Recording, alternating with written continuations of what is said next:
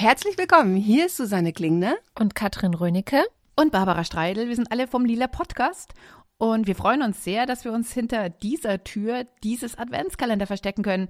Wir sind hier im kleines Gespräch Adventskalender 2017 und wir vom Lila Podcast, wir reden über Bücher. Ähm, es ist ja noch nicht ganz Weihnachten. Es gibt also noch jede Menge Chancen, Bücher zu kaufen, um sie sich selbst zu schenken oder jemand anderem zu schenken.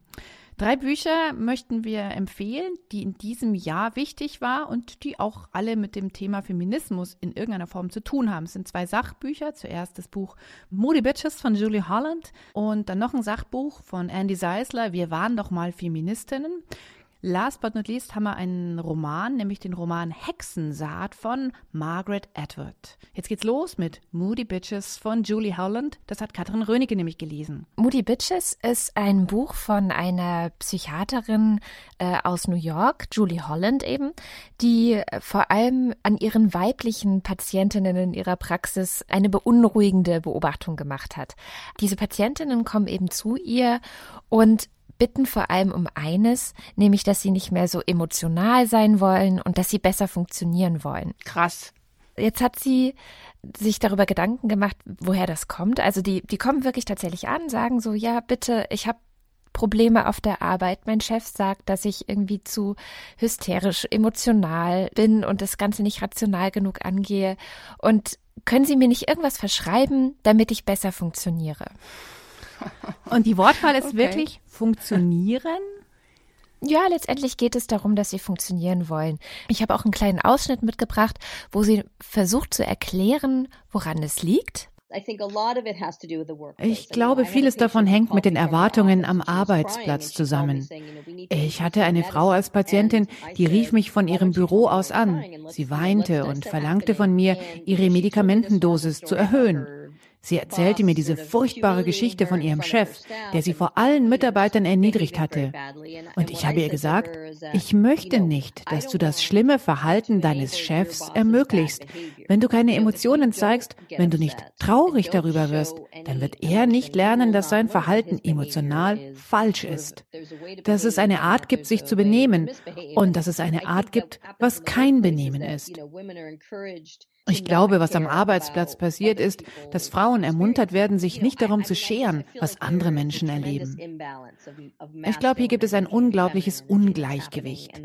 Einer der Wege, das zu ändern, wäre, mehr Frauen in Machtpositionen, in den Vorständen zu haben, weibliche Chefs, aber wenn die sich dann auch bloß wieder wie Männer verhalten, die ihre Emotionalität mit Medikamenten wegdrücken, die, mein englisches Wort wäre ein Hard Ass sind, also ganz hart, dann bleibt dieses Ungleichgewicht. Wir müssen weibliche Energien an die Arbeitsplätze bringen. Und natürlich brauchen wir die nicht nur dort, sondern wir brauchen sie überall.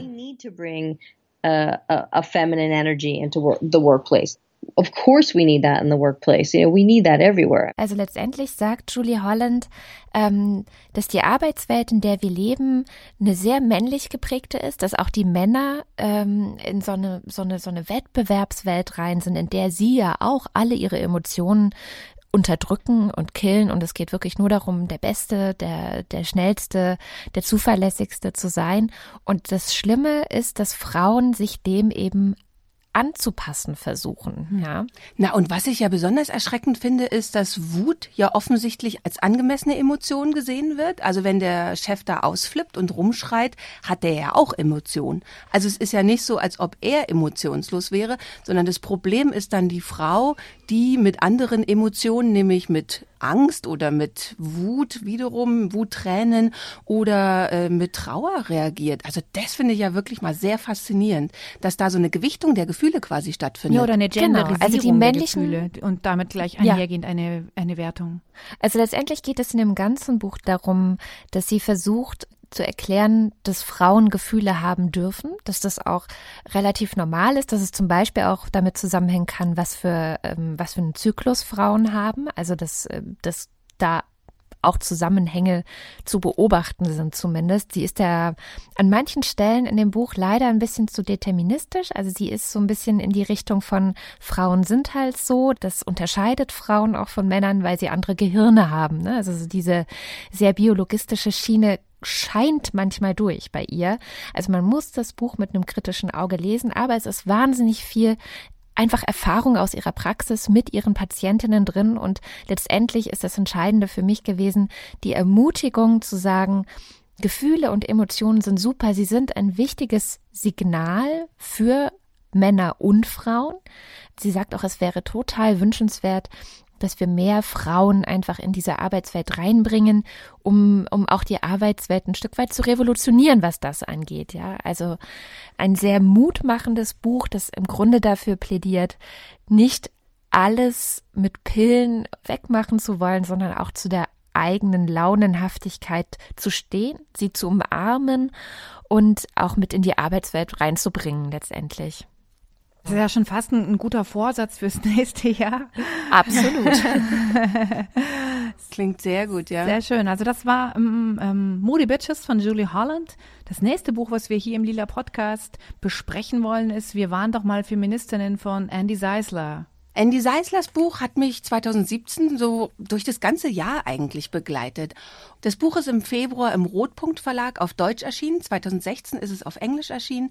Und ich habe sie dann gleich angefragt für ein Interview. Und als ich in den USA war, habe ich sie interviewt für meinen Zweitpodcast, Mind the Gap, der bei Audible läuft. Da geht es um Frauen und Geld. Und Andy Seisler hat dieses Buch geschrieben. Da geht es im Prinzip genau darum, um Geld und Frauen oder sogar konkreter gesagt um Geld und die Frauenbewegung. Wie nämlich der Kapitalismus die Frauenbewegung oder den Feminismus oder das Bild vom Feminismus verändert, weil Firmen aller Art momentan, also Hygieneartikelhersteller, Klamottenmarken, Schmuck oder Parfüm oder Modedesigner, so den Feminismus ein bisschen für sich entdecken, beziehungsweise Empowerment von Frauen für ihre Werbung nutzen. Also ihr kennt ja bestimmt auch die DAF-Werbung oder die Always-Werbung, die sehr darauf setzen, den Frauen zu sagen, dass sie super sind und okay sind und letzten Endes sollen aber da eben doch Produkte verkauft werden. Und sie macht sich Gedanken darüber, über diesen Trend und dröselt den so ein bisschen auf, schaut auch historisch, was ist da eigentlich passiert, was soll der ganze Quatsch und was macht der vor allen Dingen mit der Frauenbewegung? Hören wir mal rein, was sie sagt zu ihrem Buch. The central thesis of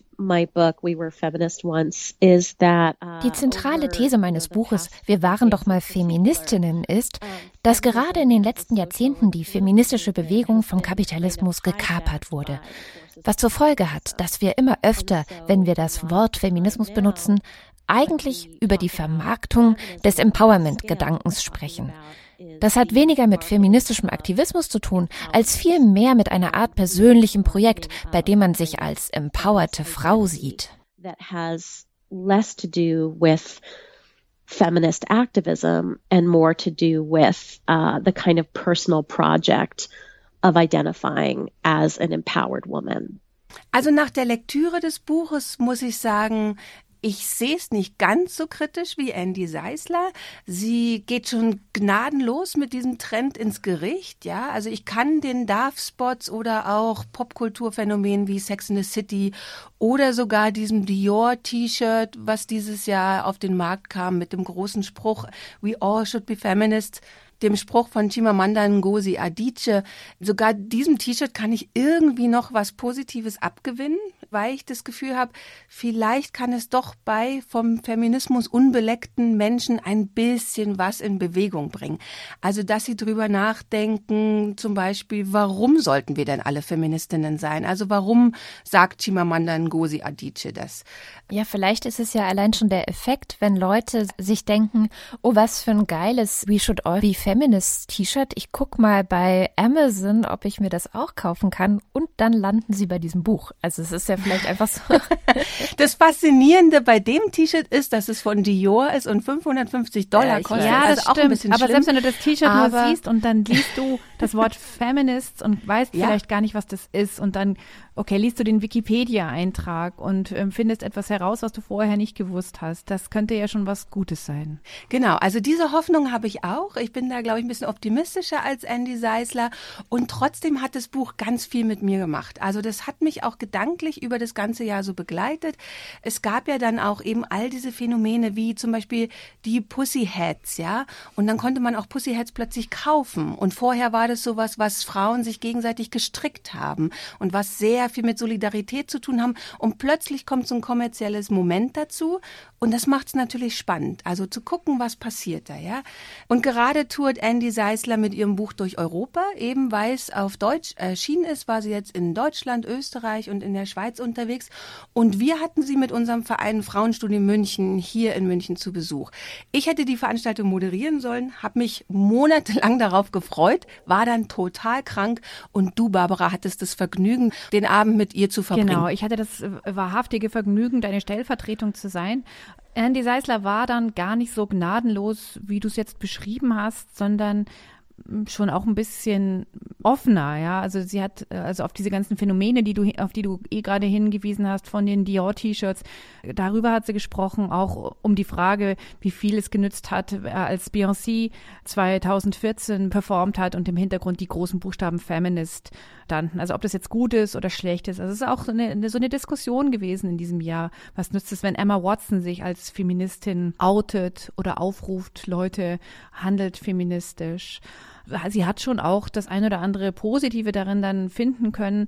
Andererseits immer wieder der Hinweis, dass es wichtig ist, dass man es kapiert, dass mhm, Beyoncé ähm, natürlich äh, damit hilft, aber dass sie von dem ganzen Umfeld, in dem sie sich bewegt, ähm, einfach eine andere Liga ist, ein anderes Leben hat und somit auch irgendwie andere Werte hat. Ja?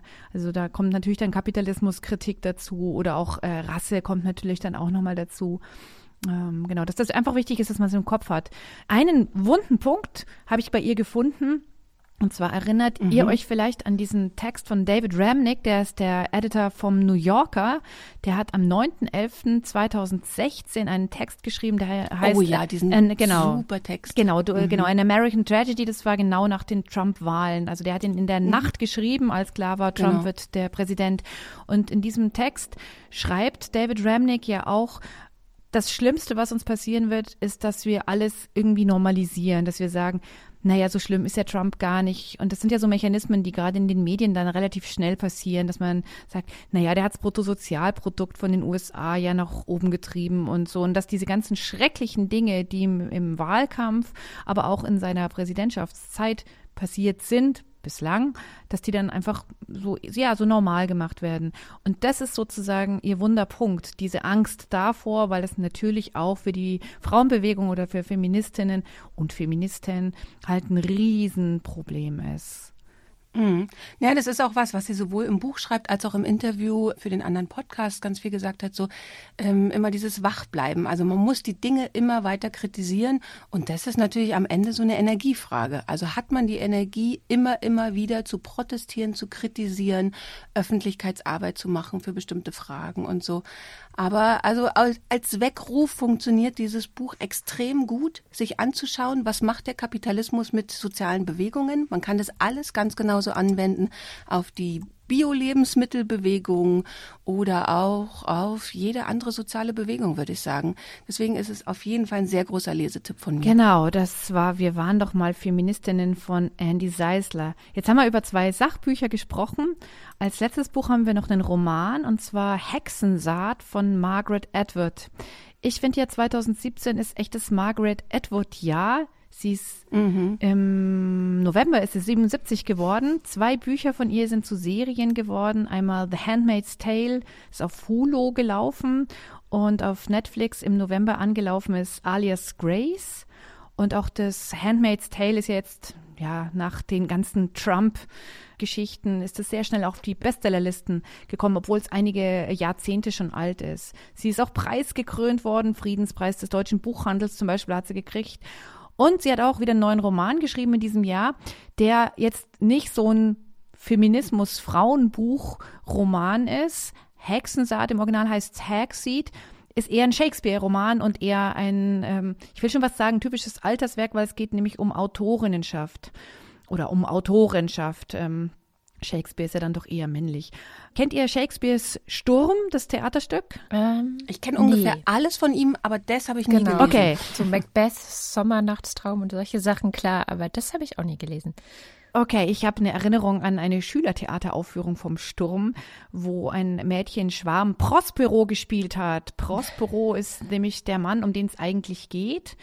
Und der ist bei Shakespeare so eine Art Zauberer, der ist aber eigentlich der Herzog von Mailand gewesen und der wird von seinem Bruder so ein bisschen rausgemobbt und strandet dann mit seiner Tochter auf einer einsamen Insel und schmiedet da Ränke. Ähm, also wie es in, in, bei Shakespeare ist, kann man ja wirklich nachlesen, wenn man es nicht selber gelesen hat.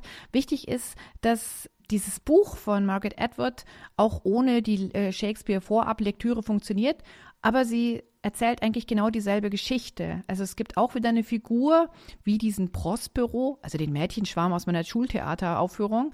Äh, der heißt, der heißt aber bei Margaret Atwood Felix und der ist ein, äh, ein Theatermacher. Und der erlebt ähnliche Dinge. Also es ist alles sehr eng geführt und das ist eigentlich auch das Tolle, dass man halt irgendwie im Hinterkopf immer diese Shakespeare-Verknüpfung hat.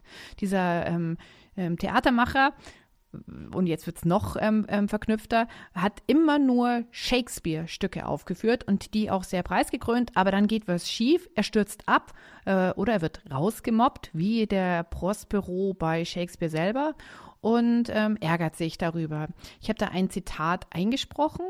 Er wartete auf einen glücklichen Zufall, eine günstige Gelegenheit, einen Moment, in dem das Gleichgewicht der Kräfte sich auf seine Seite verschob, die Chance war verschwindend gering, doch unterdrückte Wut hielt ihn bei der Stange, das und seine Gier nach Gerechtigkeit. Felix, der Theatermacher, der ist stinkesauer und ähm, zuerst ist er auch, wie gesagt, in so einer, in so einer Erstarrung, aber dann kommt eine Lösung plötzlich daher und die Lösung ist, dass er wieder anfängt, Theater zu machen und zwar in einem Gefängnis als Resozialisierungsmaßnahme. Und welche Stücke führt er da auf? Natürlich wieder Shakespeare-Stücke. Und ähm, das funktioniert erstaunlich gut. Also finde es total irre Vorstellung, dass ähm, ähm, äh, Häftlinge sind äh, alles Männer in Gefängnissen Shakespeare-Stücke aufführen, aber also einfach das ist schon einfach eine total tolle Vorstellung und man, ich habe sehr viel darüber gelernt, wie man denn Theaterstücke auch inszeniert. Was mich ja total äh, überrascht, also du kennst ja Margaret Atwoods Werk sehr, sehr viel besser als ich. Ähm, ich weiß, ich habe sie durch dich damals entdeckt, weil du mir den Report der Markt in die Hand gedrückt hast und dann hatte ich mal noch ein zweites Buch von ihr gelesen. Das waren aber alles eher so diese Dystopien Utopien und die auch immer sehr nah an Frauenfiguren erzählt sind. Ist es so Ihr erstes Buch, wo sie mal einen männlichen ja, ja. Protagonisten hat? Ja, also es ist also wirklich ganz anders und auch ganz leicht Spannend. zu lesen und deswegen auch ähm, ähm, ähm, hat, bin ich so vergnügt auch gewesen, weil ähm, eben nicht dieser ganze dystopische, deprimierende Überbau da passiert. Also ich will jetzt keinen Spoiler erzählen, wie es ausgeht, das Buch. Ähm, es kommt zu allerlei überraschenden Dingen, wie das ja auch bei Theaterstücken gerne ist. Und ich habe wahnsinnig viel nochmal neu über Shakespeare gelernt, habe meine Schultheatervorstellungen etwas abgedatet und neb, ne, nebenbei erfährt man sehr viel auch über das Schreiben eines Textes oder von Literatur oder über das Schaffen von Kunst.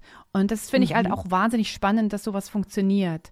Ähm, Klingt cool, ja. Also es ist wirklich äh, totale Empfehlung. Ich habe ähm, auch gelesen, dass Margaret Atwood gesagt hat, sie war halt total heiß drauf. Es war so eigentlich eher so ein Auftragsroman und sie, sie ist halt auch, ähm, ja, also dieses Herangehen von so einem großen Werk wie den ganzen Shakespeare-Theaterstücken und die dann aber halt so zu nehmen und sich stückweise in, in, in die eigene Geschichte einzupflanzen. Das hat ihr wohl sehr viel Freude gemacht. Das kann ich mir auch total vorstellen, weil es ja irgendwie auch ein bisschen so ein, ja, so ein Supertraum ist. Ja, du kannst da das große Werk nehmen und nimmst dir die Teile, wo sie dir in deiner Geschichte reinpassen, wie so kleine Häppchen. Ich bin sehr gespannt. Und es mhm. hat das extrem super funktioniert. Cool, klingt sehr gut. Kann man gleich mal überlegen, wer in der Verwandtschaft Shakespeare begeistert ist und sofort kaufen für Weihnachten. Mhm, auf jeden Fall.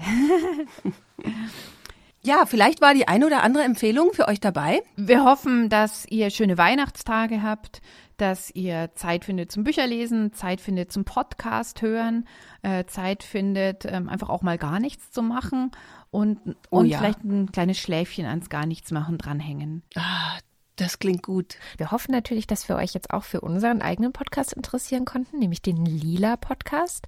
Den findet ihr auf lila-podcast.de und überall dort, wo ihr sowieso eure Podcasts hört. Ja, dann vielen Dank fürs Zuhören und hoffentlich bis bald beim Lila Podcast. Tschüss. Tschüss. Genau, das waren wir vom Lila Podcast beim Kleines Gespräch Adventskalender 2017.